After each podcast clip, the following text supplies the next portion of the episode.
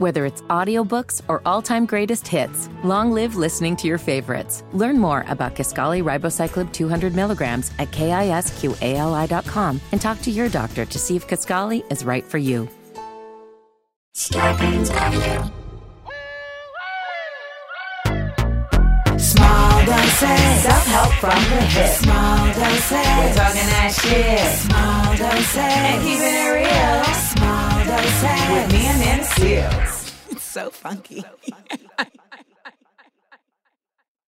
Welcome to Small Doses. Uh, we are here for another fantastic episode and um and a reunited moment because uh, Yes. I have not seen Khalil Gibran Muhammad since I mean my days in New York like I know. It's been at least a decade. It is. About a decade. About a decade. Yes. Yeah, that was a time. We had a time. That was when you were running That's right. things at the Schomburg. I was running things at the Schomburg. You were making your bones on the comedy circuit. Making my bones. you were following, you know, a lot of people don't know this. You were following the same circuit that Harry Belafonte and Ruby Dee followed. Even, um, oh my God, Chadwick Boseman, who used to give acting lessons at the Schomburg to young people. So you were there at the right place. And look at you now. Mm, mm, mm. Wow. and shout out to Ben Austen, who is also joining Hey, us. And Great to uh, meet you. Right. Great to meet you.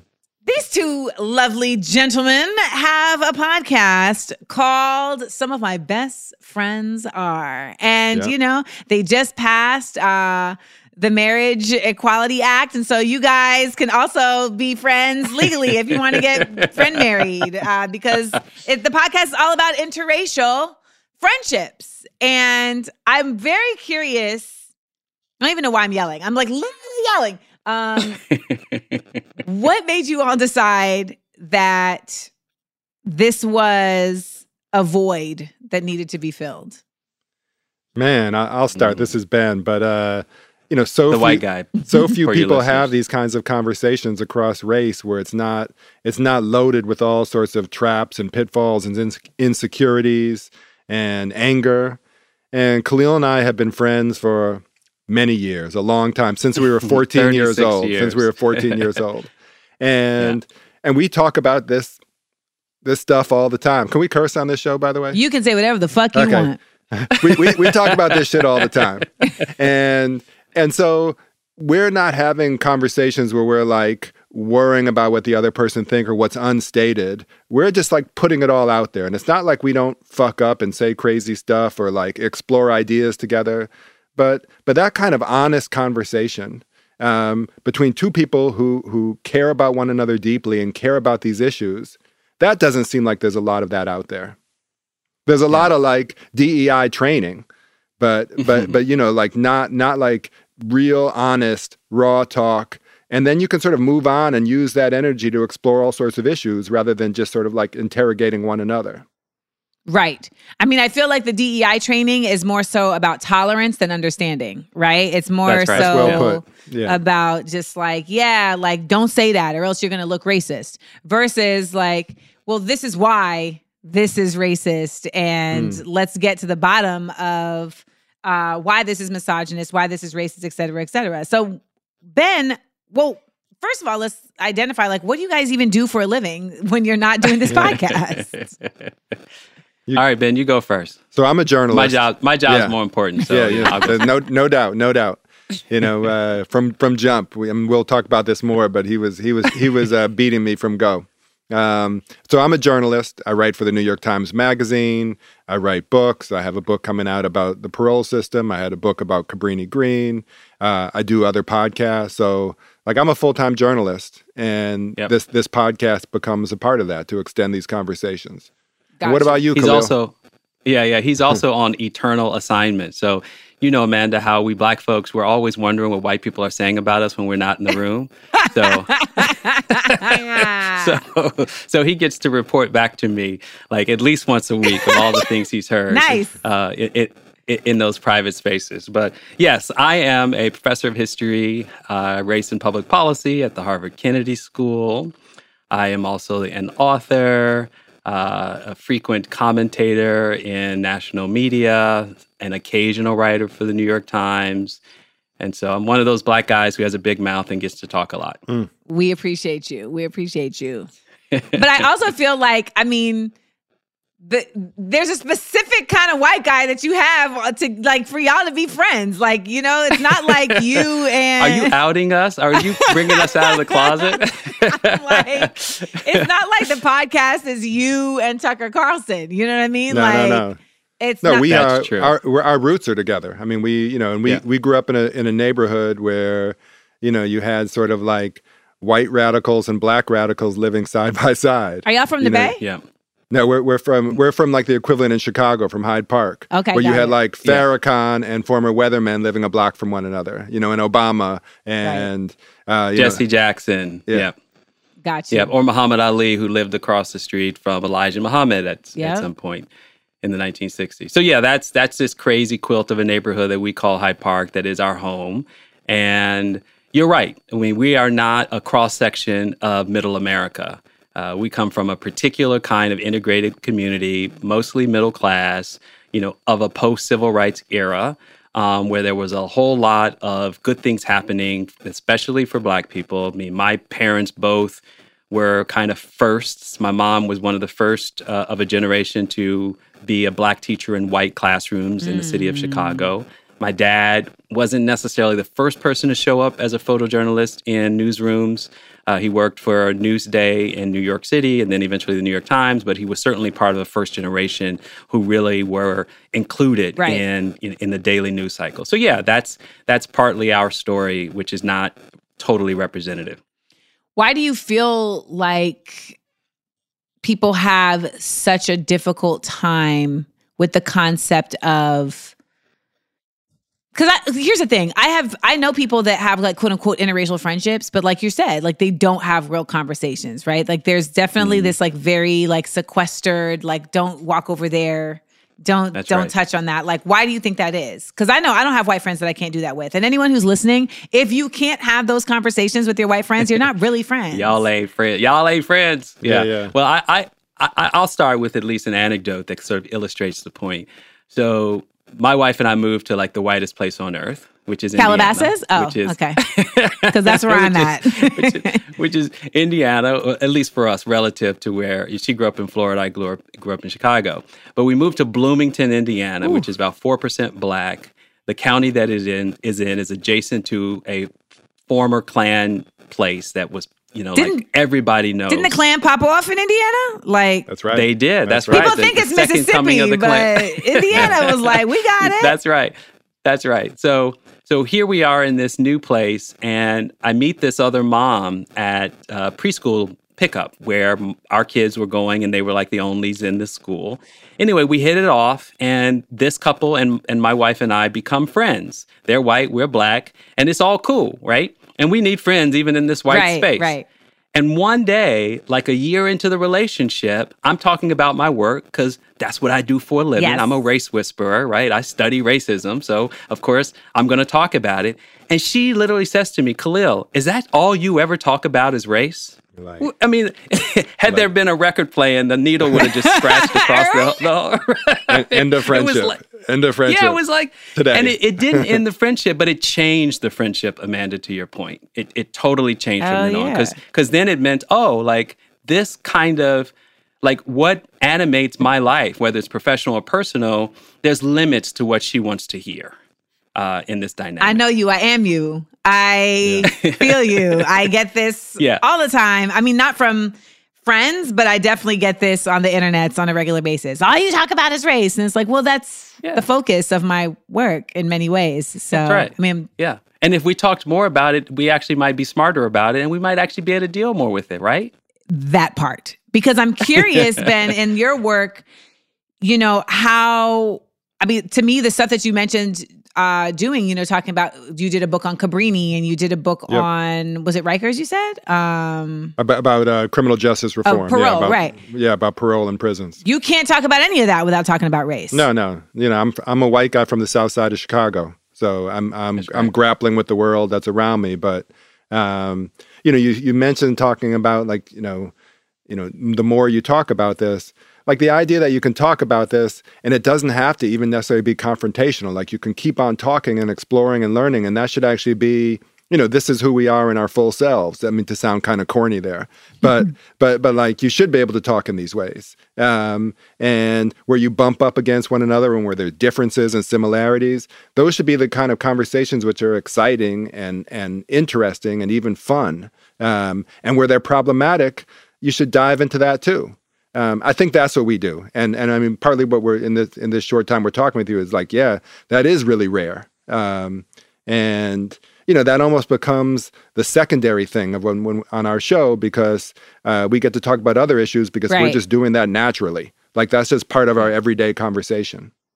Yeah. Do you feel like you guys have like uncovered anything new in your friendship doing this podcast, or have you like? Oh hell yeah. Ooh, Yeah, no like doubt. what? Yeah. Tell me the tea. Yeah.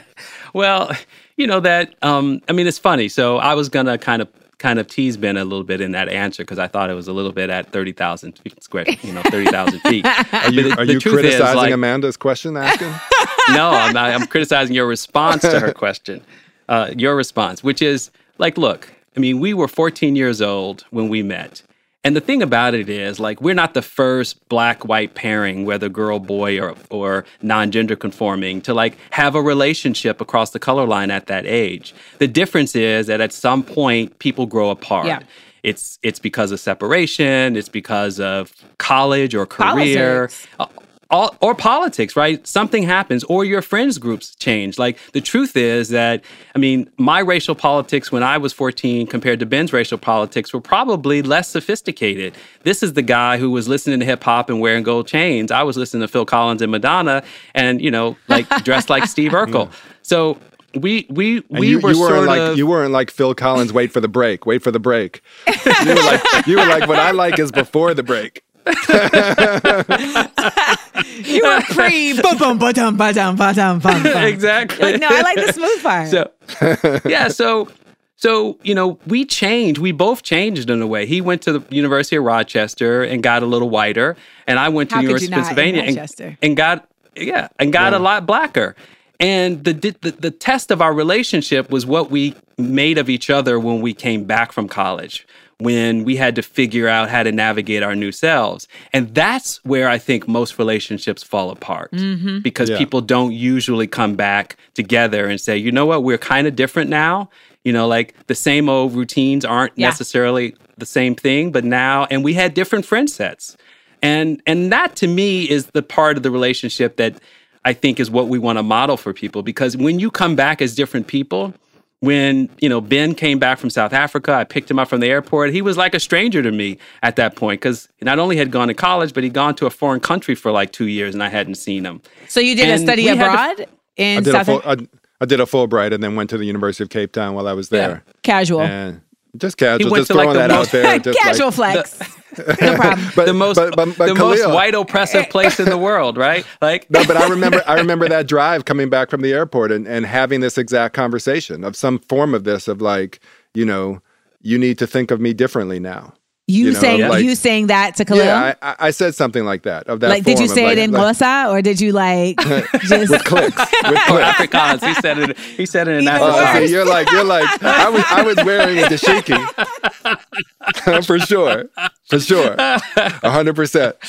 Yeah.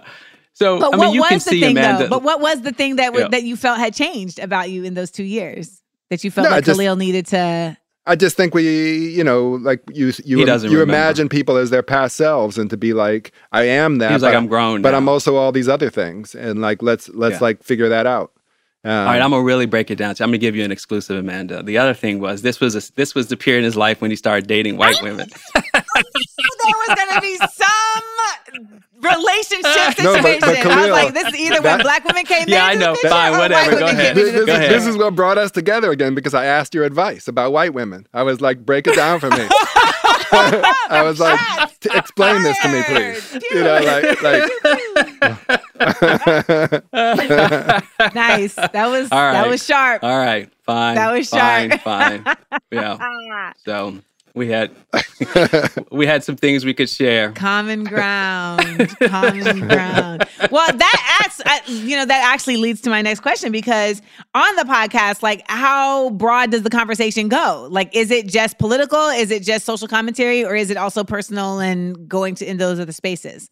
Yeah, all of those, all of those, Amanda. All of the above. I mean, so Yeah. you know, you dropped an episode of our show in, in your feed where we talked about we talked with the professor uh, Saladin Ambar, who wrote a book about uh, political racial friendships across, you know, from from like the beginning of the United States to the present day. Thomas Jefferson to Obama. Yeah. A- and and you know that was a really that's like the lens of interracial friendships through this this you know political landscape um, Right. but you know we just had a show where we we talked about an episode of the podcast where we talked about the tv show southside which is a, a comedy on hbo you know filmed Yeah, it's here awesome. we talked about dave chappelle on an episode and sort of his his his, his kind of some of my best friends His are trans transgressions. you know like like he basically say, says some of my best friends are, Are trans. trans. It's like Yeah. and so Yeah. you know we broke that down and and you know we talk about everything kind of under the sun but it's almost always through the lens of of race it's sort of like the the woman in in in indiana she would not like this show because we sort of keep on coming No, back she to those needs- I was said, conversations gonna "No, I'm talking she about her." listen to it. she, she's listening. She just doesn't know. She, I'm talking about her. But yeah but it, but it can be yeah it's, it's go ahead khalil sorry Well, I was just going to add that. I mean, you asked the question about is it all politics or uh, professional? I mean, so the, the formula of the show is to use our like an anecdote from our past at some point to illuminate some contemporary problem that we're like interested in exploring. Sometimes on our own, sometimes with a guest. So one of my favorite episodes is this episode called Tennis Lessons, and we essentially Oh, did the episode. all right, not long after uh, the U.S. Open, when two women of color were in the finals. And we wanted to reflect on Serena Williams. We wanted to reflect on Naomi Campbell, but the show Osaka. not Naomi, not Naomi Campbell. We did reflect Oh, on no, Naomi yeah. Campbell, but afterwards. But on the show, we talked about Naomi Osaka. right, sorry. I'm, i my, my mouth is moving faster than my brain. And we opened the show, uh, well, you know, our version of a cold open with Ben telling this story about us playing tennis together. And I'm going to let him retell the story real quick. We played high school tennis on the south side of Chicago together. And my man right here, Khalil Gibran Muhammad, he was most improved player. Yay. My junior, In- my in- in junior year, I was amazing. I was such a good player. And then in 1989, our senior year, he was most improved player again. He won most improved player two years in a row, which is the first time ever in any sport at any level that they gave that award. I was like, damn, man. You were focused. I was really You- good. you I was started just on the really bottom. good by then. now I'm at the top, baby. Yeah. I uh I, I wanted to take tennis lessons and when I went to like the tennis center that was close to where I was living, I asked the lady at the front, Mm-hmm. I said, you know, I'm looking for a tennis coach. And she was like, I know exactly who you need. And Mm. I was like, okay. And so she sent me the person's number. I call him, of course. It's a black man named It's the one Terrence. black, yeah. it's the one black coach of Yeah. the whole place. And we've actually been His name working was together- Terrence, really? Yes. and Terrence is a black man. And six, I year- love it. six years later, I have a mean one hand backhand. So, Uh oh, me too. Me There we too. go. most there we improved go. player of 2022. so, when you do, okay, so tell me this because I'm curious just outside of the podcast, like just you guys' thoughts as like smart people. What are your thoughts on how race played a role in the Brittney Griner situation and in people's response to her coming home? Yeah, I've actually thought about this a lot, and and I've been like you know bombarding Khalil from from Go, and I don't think you know I don't know if you can sort of separate race from sexuality here. Mm. You know that I think that she's she's black and queer, and has always been sort of you know you know that that combination, and just it was not it didn't capture the the public imagination you know i mean even like this sort of self-congratulatory stuff afterwards like we've been pushing for this all along i was like no you haven't there, there has been just silence um, but like yeah where there's a war going on right now and you know you can think of like russia as our uh, as our you know our Nemesis. adversary Enemy. Right. and and that this did not there was not sort of like this public uproar there was not this like you know it's been 100 days it's been 120 days 140 um, I don't. I, I think it's very much a part of it, but I think it's both Yeah. that she's black and gay. Yeah. Well, this is one of the things that makes our show work really well is because to be honest with you, Ben was much more interested in it. I was a little bit more like, mm, I think they've done the kind of obligatory news reporting. Um, they've kept track of key moments in her processing, you know, from being accused to getting a lawyer to the question about a trade and all of that stuff. So I will be completely honest and transparent. I didn't feel that there was a media blackout. Um, and so that's a setup for this. The reaction to the actual deal, I'm like, these motherfuckers. Thank you. Like that's to me. I mean, Ben. Ben. I've ne- I never said Ben was wrong. I just didn't feel it quite the the, the urgency as he felt. Mm. But in the reaction to her coming home, and now this accounting for well, what about this white guy and what about that white guy, and how come they don't matter? I mean, that's the racism unleashed around this issue that only validates Ben's initial concerns.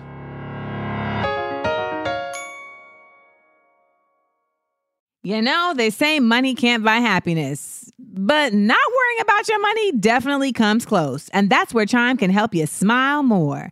They were just named the number one most loved banking app. With payday up to two days early and fee free overdrafts up to $200, they offer financial peace of mind in your wallet. All of this with no annual fees, large security deposits, or credit checks to apply. See for yourself why Chime is so loved at chime.com slash doses. That's chime.com slash doses. Chime is a financial technology company, not a bank. Banking services and debit card provided by the Bancorp Bank or Stride Bank NA members FDIC. Early access to direct deposit funds depends on payer. Spot me eligibility requirements and overdraft limits apply. See chime.com slash spot me. Chime was the 2022 number one most downloaded bank app in the United States according to Apptopia.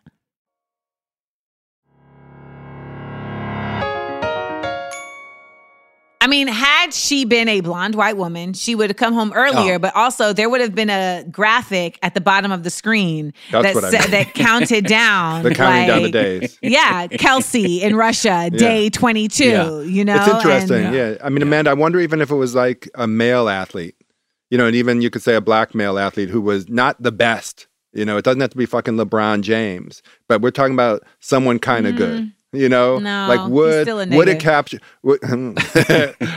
yeah, I don't know. Like it's so. This was I think so maybe outside. then there would have been much more black male up- uproar. Yeah. Right? Like Yeah. there would have been more about that. I mean, this, it really has been fascinating as well as just incredibly disheartening for me to watch because there's so many opportunities in the intersectionality of the conversation to like Yeah. go to. And instead, it's like, actually i think fractured people right because you have Yeah, people looking at it like uh, oh she gay this ain't my problem Mhm. you know and then you have i feel like white people like oh of course a black went to russia and broke the law she's gonna need to do the time Yeah. you know and i'm like A black. singular No, but the, I, the, the, Right. Yeah, the, the Times ran this story about about basketball players who were still going to Russia to play. You know, and Yeah. it was like, you know, I need to get my money. I need to make money. This is my only option. It was just kind of a wild story of like, you know, one the the total absence of solidarity. Like Yes. even at this point, damn, like like Gotta- gotta I understand that you got yeah yeah, and that's just like I don't think I don't think you Well, get away with that. Part Yeah. of that is, I think part of that is less of a lack of solidarity with Brittney and more of a lack of solidarity with America. Like this idea of like, oh, we're like Russia's at war with Ukraine and America's against it. I think black people are like, that ain't this ain't I ain't they ain't got nothing to do with me. Like, right. Yeah. you know, or conservatives, I want- yeah, or conservatives that somehow the enemy of my enemy. That somehow because the you know there's a democratic administration that somehow Russia's okay with us. Right. Well, that that's a great point. I wanted to to just affirm. I love this notion of like a white blonde woman in the chyron on Fox News, you. like with days counting down. That that is brilliant because I think to your point, that would have then politicized this issue such that there would have been way more pressure on the Biden administration. And then there would have been like this crazy uh, around the Mulberry Bush linkage between Hunter Biden and some conspiracy of silence with Russia to not bring Brittney Griner home if she was some white woman blonde. I mean, so so in that sense, I think you're absolutely right. There's the double standard would be very very striking. What if it was Britney Spears? Oh, she would have been back. They would be like, "No, she's crazy anyway." Remember when when she no, showed her because you know what? We got Britney out of her conservatorship. We can get her out of Russia. Like, I feel like. There- Go ahead. there's another there's another angle on this though, and it's one that I think is, I mean Ben kind of mentioned it with conservatives, but so when Sandra Bland uh, and I want to say was killed. I was going to say, what are you died about in to say? died clearly died in the custody Yes. uh, of the police uh, just uh, outside. I forgot the county name, but outside Coming of from Prairie Chicago, View, yeah. Uh, A&M University, where she was working. Mm-hmm. I visited that campus a couple years after her death, and I talked to some of the students and uh, faculty, and I said, you know, like, what was it like here uh, in the wake of Sandra Br- Bland's killing and death? And they said we were banned by the university Oh. from supporting supporting student activism around this issue. Damn. And I was like, what? That's crazy. This is a historically black Yeah. university. Are you kidding me? You know what the answer was? The reason why is because, and I quote, that woman had marijuana in her system. So, you know, part of part of your point and Ben's point about conservatism is like black people also bear some responsibility for the ambivalence, right, about this black, gay, pot smoking woman, right, who Which is who, like, cry no tears. it's a it's it's really it's really just confusing to me how I think those are the same people who will admittedly say that the law in America is oftentimes swayed in favor of those who are not black. The law is oftentimes thrown like the book is thrown at black folks. Like they can see that, but then in the smallest offense, they'll be like, "Well, it's your fault. Like you earned it. Right. It's your fault." Yep, yep, yep. I would also like to ask you guys Man, I'm enjoying this. I like this. Thoughts. What are your thoughts? Okay, well, this is a two-parter. What are your thoughts on the outcome of mi- of the midterms, and what are your thoughts on the outcome of the Georgia runoff? okay. Mhm. So we, we had we, away. we had the fortune of having Eric Holder, the former Attorney General, Oh, on our on a on a show recently to talk about some of these issues and about voting rights and how it played out. And you know, his take was that the you know democracy sort of prevails at least in some sense. Like our very low bar of a country, which we were like, you know, people might not even accept a vote. Like people vote and there's an outcome and people are like, nah, I'm not going to accept it. You're like, hey, they didn't do that. We won. We have a country. The country exists. Um, you know, we Khalil and I have talked about this a, a lot, but I certainly feel that you know, as a Democrat and probably further to the left than a lot of Democrats, that there's a lot of congratulations about holding the Senate and about winning some some governorships. And really, it's like there's a lot of focus on how you win elections and not how you create policy. Yeah, And I'm not that, you know, I know you have to win elections to to then create policy. Right, But right. damn, you can't keep on arguing like, oh, we well, we have to win, we have to ha- win, we have to win, and then you don't really you don't really do that much. Yeah, yeah, no, I, I- don't have anything much to add to that. That it, it was a mixed outcome. Listen, we lost power. So all this news reporting out of they were expecting a red wave, you know, and it turned into a red puddle, and then everyone's celebrating this. To me, it's like we still lost the House, and virtually any legislation that might have been passed, which was already difficult when we had all Right. legislative branches and the White House, is now going to be even harder. So, you know, we're going into a more difficult next two years of the Biden administration than the first two years that we came out of. So, yeah, whoop de doo, right? We we we held on I to mean, the listen, Senate. I'm gonna take my little victory where I can. We, I thought we was about to wake up in a Handmaid's Tale, and we didn't. Yeah, that's, that's fair. That's fair. So that's real. You got to like, like, Like- democracy really was some crazy. You know, you just it was didn't know. really Yeah. I- I- like I was real I didn't realize just how stressed I was about it until the next morning and it was like oh cuz I cuz I'm I have dual citizenship in Grenada and I'm going back to visit and like, I had been thinking in my mind like you need to look at real estate while you're there because like you may need to bounce like sooner than you Right. think and I just was looking at what's going on in Sri Lanka, what's going on in Brazil, what's going on. Where did I see? There's another uprising that just happened. That's why I'm headed to Rwanda. You're. Also known as Wakanda. I was like, well, you know, I'm, I'm going to Kenya at the top of the year, and my homeboy is from Rwanda. He's like, oh, just take a hop skip to Rwanda. And I was Oh, like, listen, and I'm not. I'm not just you know being like crassly like, caricature of Africa. I, I, my family and I were there last May, and I said to my wife after being there for more than a week, I'm like, I think we should retire here. First of all, the weather never changes, and it's always like 65 to 85. They have a brief rainy se- season. It's a beautiful country. Like you know, to use a European gaze, it is the Switzerland of Africa. Um, and although it's super poor and super dense, it is the cleanest, most built infrastructure you'll ever see. And there's so much growth opportunity. So, yes, Rwanda, if the shit goes down, that's where I'm headed. You know, the thing about that was fascinating about Rwanda, this is now a whole different podcast, but the thing that was fascinating about Rwanda was I, I watched a documentary about just the reconstruction of Rwanda after the genocide The genocide. Yep. and how much they focused on the emotional reconstruction Yeah, of yeah. Rwanda, right? And like, Mhm. I mean, I just we live in a place that doesn't contextualize things in that way, right? Like we think of reconstruction right. as like economics and building buildings, and they were like, no, like we have to rebuild a society that, for what it's worth, was broken because of Belgium. Like it wasn't even us that Oh broke yeah, it. go ahead, Look at Amanda. you, Girl, at you, see, that's yeah, right. We don't yeah. just let anybody at the Schomburg get on our stage. Shoot, this this woman is smart.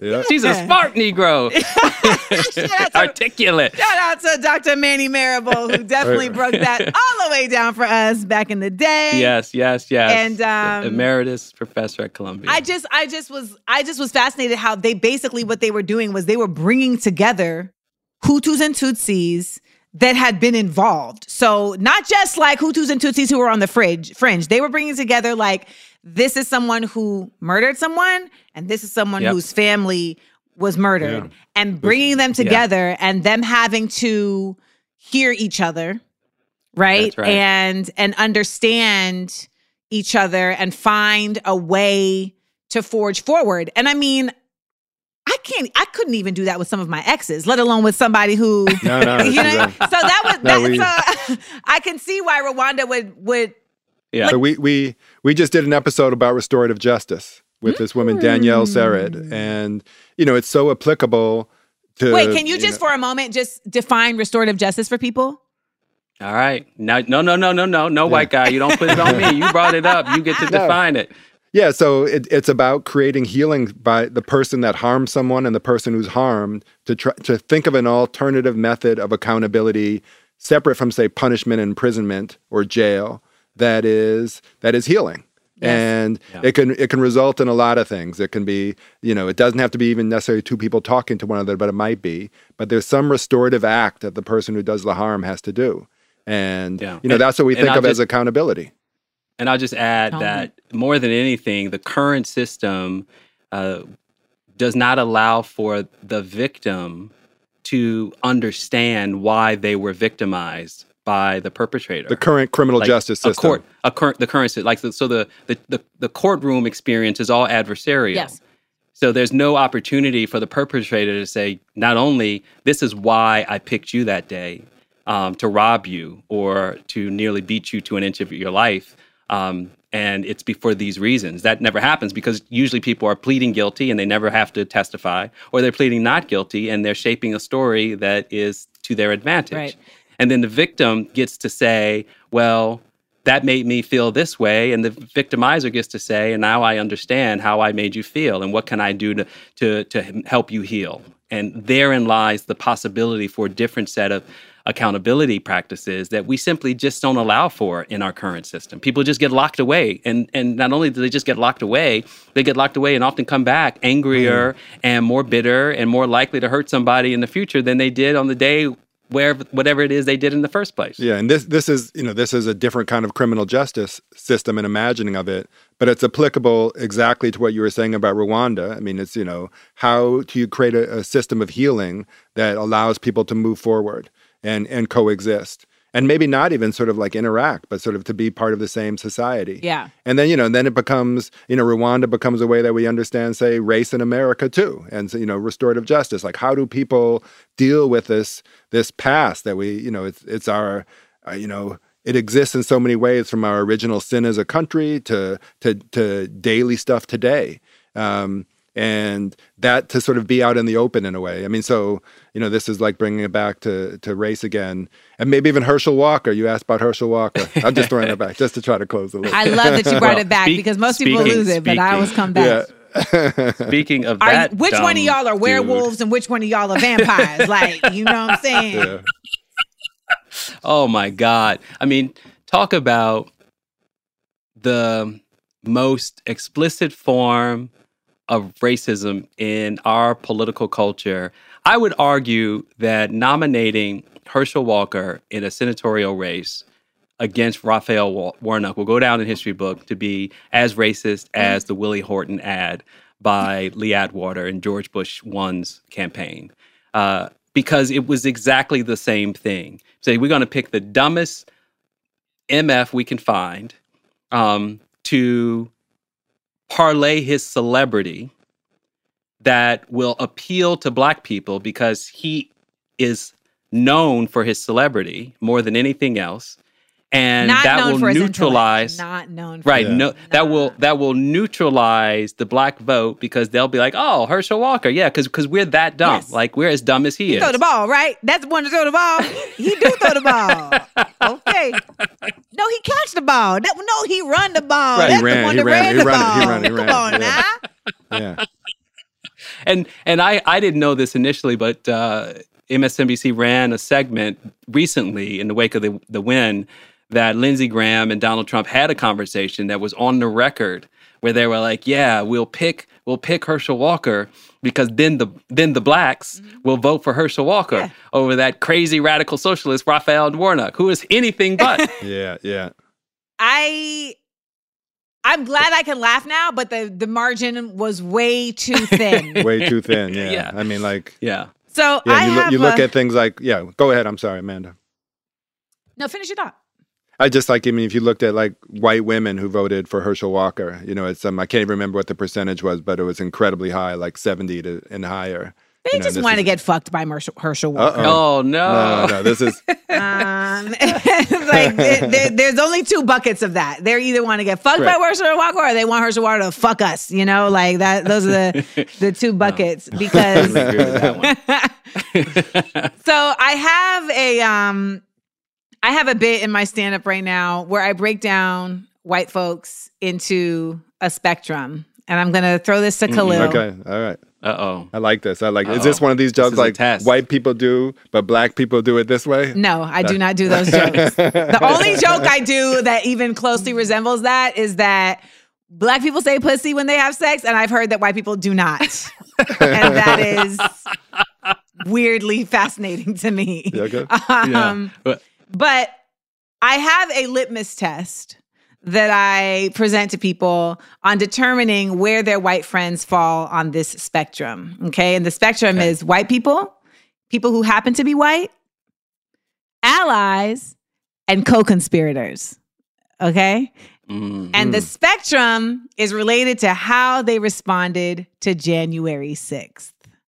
So I want to first ask Ben on January 6th, what how did you respond? What was your like watching the TV thought process? And then how did you relate this to Khalil? Actually, I think we were texting or we were on the phone with one another at, at some point. no man, no man, oh, Okay. you're on your own. No, You I was trying to remember. on your own. I was- two I was- pale feet. I was completely baffled. Like, like I couldn't believe this was happening. Like, this is real? Oh, wow. Like, this is real? Like, this, What a great, what a great question. yeah. Uh, you know, and this is like this slow motion, almost like the way, sort of the comic way people were dressed. You know, and that this is this is continuing. Like it was like a slow motion fall kind of thing because it wasn't all at once. It was people gathering. Um, yeah, just uh, and then just a kind of. I mean, we there was it was mixed with this sort of knowledge that Donald Trump was leaving, so we were already. Um, you know, feeling a kind of release, but then this dread, like that this could be pulled away, that this could not happen, that there was just this possibility. I, I, I'll, so I ain't white, but I like these crazy motherfuckers. Uh, Okay, so just so you know, Uh, the punchline of the joke is that co-conspirators texted their black friends and said, "Look at these crackers." Yeah, yeah. that, that's uh, yeah, Yeah. So There's- when you, so there's- I'll give you that caveat because when you said the way they were comically dressed, I'm like, mm, that falls in line. That falls in There's, line. there's a there's a recent Atlanta episode uh, where they're they're testing this this biracial kid whether he's he's black or white, and and they talk about a shooting, and he starts he answers it the way I did, and and they were like they were like the answer was uh uh. Uh. that was the correct answer. so that's all I should have said. exactly. Exactly. Because that's what I was thinking. I, I just shook my head. I was like, mm, this is just fucked up, man. These people. And I, and like, again, the most shocking thing wasn't even that they were doing it. The most shocking thing was that they weren't getting shot They down getting in the down, process. Like that's to me. I was like, even like, oh, I mean, I shouldn't have been surprised, but even that, I thought, oh no, the cops are running. With them. Oh, this is wild. this is wild. Yeah, They're yeah. like Yeah. climbing up the walls. Like, if that had been black people, y'all, they would have been No, shooting them like roaches on a wall. Just like, They pew, pew, would've- pew, Yep. pew, pew, pew, pew, pew.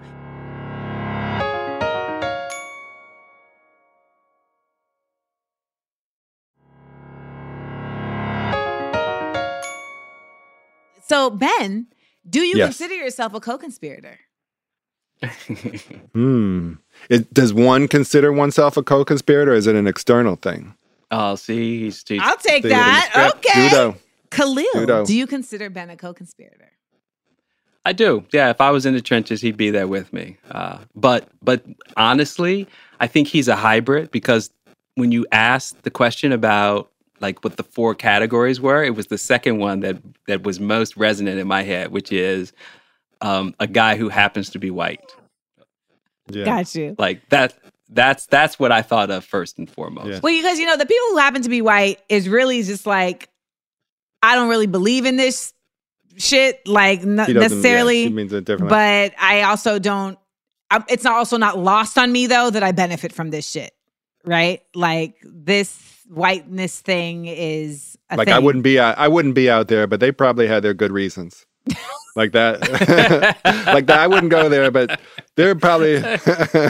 Oh yeah, that's not Ben. Yes, okay, I get it. That's Yeah. I it. get it. You nailed it. Yes, that wouldn't be me. Some of them probably they might have lost their jobs. They might have. Yeah, they there's have a also certain, there's suffered. an empathy Yeah. there. So Yeah. I guess my last question is, you know, when it comes to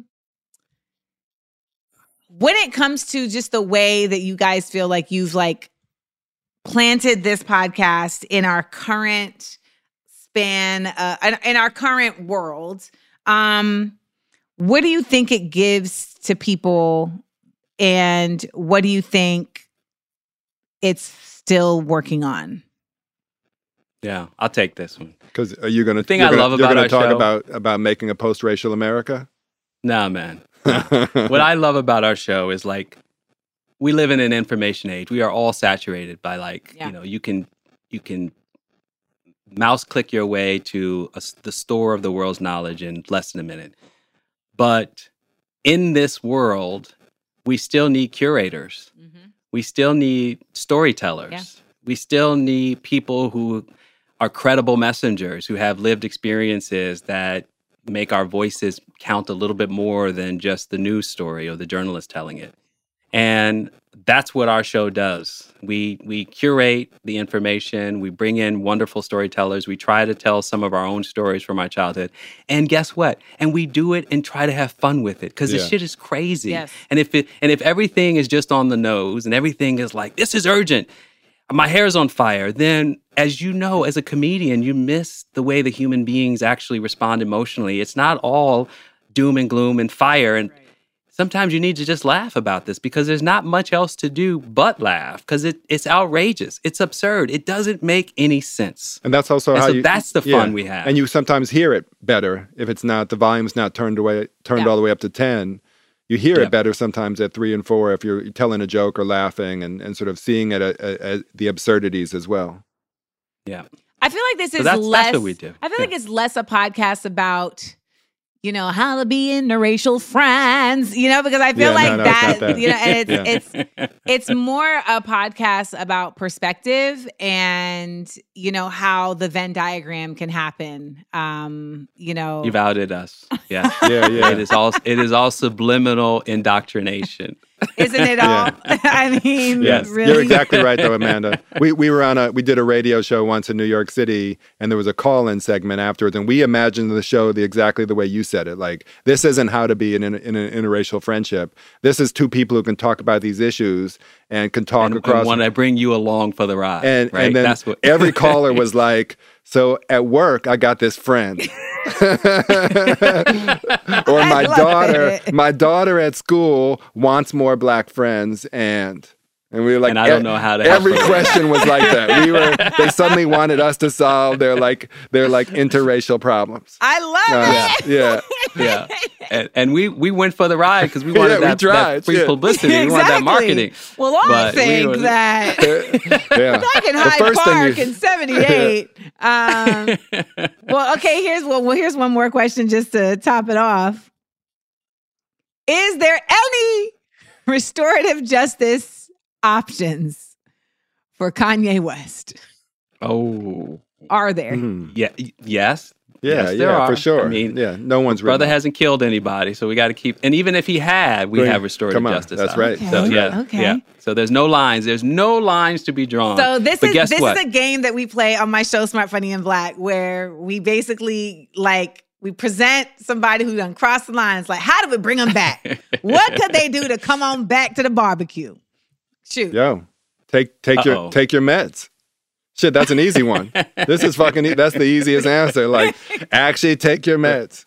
Yeah. and and and get a shave. No, Uh, come on. no, no, he needs to. He, need, I, He needs you to know, tighten it up, because is look, look, hear, hear me out, hear me out. Because during COVID, I had a two-year COVID beard. Um, at first, it was cool. My wife called me her like you know sexy chocolate, um, and We lost you know you, Khalil. with, with silver shadow. Which she had a whole That- bunch of that- nicknames that's, uh, for me. In I the mean, he's in a closet. Uh, Yeah, but then the I just started looking raggedy. That's the Kanye And was right. I needed They shut him down. once I finally They got shut him COVID down. to I actually knew cut it. my beard Damn. so that I would return back to normalcy. yo. So that's my take on it. So Kanye is from our, you know, not too far from where we live, growing up here. So Right. yeah, it's hard. It's hard when you have to start canceling the, the the people that you, you know, are your your local heroes. We I actually this is this is an aside, and maybe not. Like we went to high school with with uh, R. Kelly, like to high school. Really? so yeah, yeah. Did he go to high school? he didn't graduate, um, but he he was a yeah, but he was he was in our class. I remember Khalil and I were sitting at the Christmas because he would show up even after he was no longer in school. He would well, of show up course. every That's year. his demographic. No, no, That's his no, favorite it- demographic. It, really was. I mean, so uh, two stories about him. Uh, You talking about R. Kelly? Yes, he- I go away for like for 30 seconds and we end up on R. Kelly. Really? so We so, we have spent two seasons trying to avoid talking about this man. My- no, but we're on this show. So one- one, one story is my wife, who went to is my was my prom date at our high school. oh, I love um, it. She she sees him like ten years later, like we're married and maybe even have kids at that point. She sees him somewhere, and she's like, "Oh, hi, Robert," and she says, "Oh, hey, hey, uh, are are you still a virgin?" oh damn! Really? I didn't Like hear that like story. like that's just so messy and dirty. Wait, The wait, the- wait, wait, wait. Pause, pause, pause. You can't just say that. Like, I gotta process that. He Like asked her that, like at the mall, like just casual. Like This that? at like a, a bar or something, like yeah, casual, like you know, but like that's that was the entree, like because either like damn, really, like okay. The That second thing is the is my wife's cousin, who's like 15 years younger, and also I went to our high school. She had the exact same spe- experience 15 years later, where he was showing up and trying to like recruit all these girls. Um, you see, Mm. so it really was preying on on our, co- you know, community of young Yes. women. community, yeah. Yeah. Khalil, you were telling us about your two-year COVID beard, and I can't even Yeah, picture I- you I with a two-year like- COVID beard. Like like like this is all part of the therapy for Kanye. Remember that was yes, the prompt. the cleansing. And so in my that's right. In my own journey, I realized two years later, even though I'd had all these compliments, my wife loved the beard. She was like sexy chocolate. That's my that's my silver fox. You know, because it was very gray, and I, you know, I turned fifty last year, and it seemed appropriate in the midst of COVID. And then one day I woke up, I was like, "What the fuck, man? You look crazy." So- I'm looking like the raw here. Yeah, I'm like, I'm like, I'm 50. I got 50 more good years. What's going on here? So I cut it off and uh, felt younger and, and spry and handsome. And uh, I just returned to the world, you know, with more vigor and commitment. What I love about this answer is like no matter who it's about, it's really about me. Like Khalil is like, I am so fit now, and let me tell you about my workout and about my diet. Like I just am amazing. Oh, who And were we talking about again? oh yeah, we're talking thing. about. I'm just right. I'm just saying, you know, Kanye's put on a little weight. He got this crazy beard. His mental health needs attention. He's got he's turned into a racist. He's keeping bad company. Like, you know, you got to reel it in. It starts with hygiene.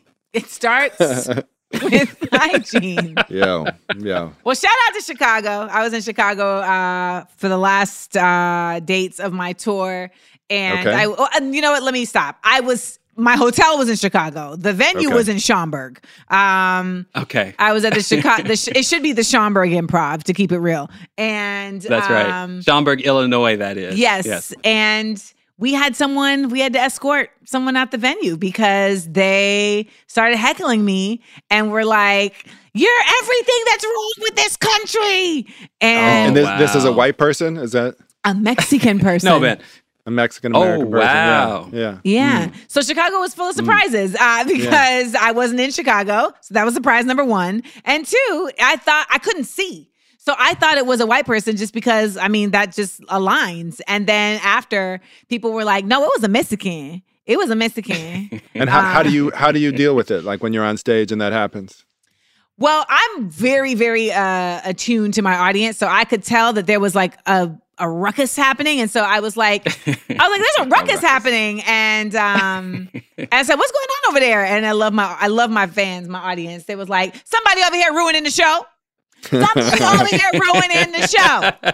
And I was like, who's, who's on the show? And then I hear this voice yell, you know, you're everything that's wrong with America. And I was like, oh, am I really everything? I don't even have time to do that. Yeah, yeah. Uh, and then he repeated it. And I was like, no, the problem is that you don't want to hear the truth. And that means that everything that's wrong with America. And like, right as I said that, I mean, security had just been holding him while I was talking to him. Like they, I, the woman in the front said she was like, "I've never seen people move so fast without running. It was amazing." Mm. There was this two Wow. two brothers was not playing around, so he was escorted out, and that was that. But anywho, shout to Chicago. They always show me love, Yes. and shout to you all. So where can people get the podcast? With Oh, wherever you listen to podcasts. Yeah. Uh, Apple, iHeart, Spotify, Google, wherever you download and Yeah. listen. It's through Please it's through- subscribe. yeah. Subscribe, like, tell your friends. That's right. Yeah, it's through Pushkin. Give us five uh, stars, all of the yeah, above. so, so you can go to the website too. the yeah, some of my best friends are. some of my best friends are starring Ben Yeah. Austen and Khalil Gibran Muhammad. Thank you all so much for joining us here at Small Oh, Doses. Uh, thank Amanda, you, Amanda. yeah. It was so much fun. You're amazing. Thank you having so much. Yeah. Appreciate y'all. Scarpins Audio, a, podca- a podcast network. Whether it's audiobooks or all-time greatest hits, long live listening to your favorites. Learn more about Kisqali Ribociclib 200 milligrams at kisqali.com and talk to your doctor to see if Kisqali is right for you.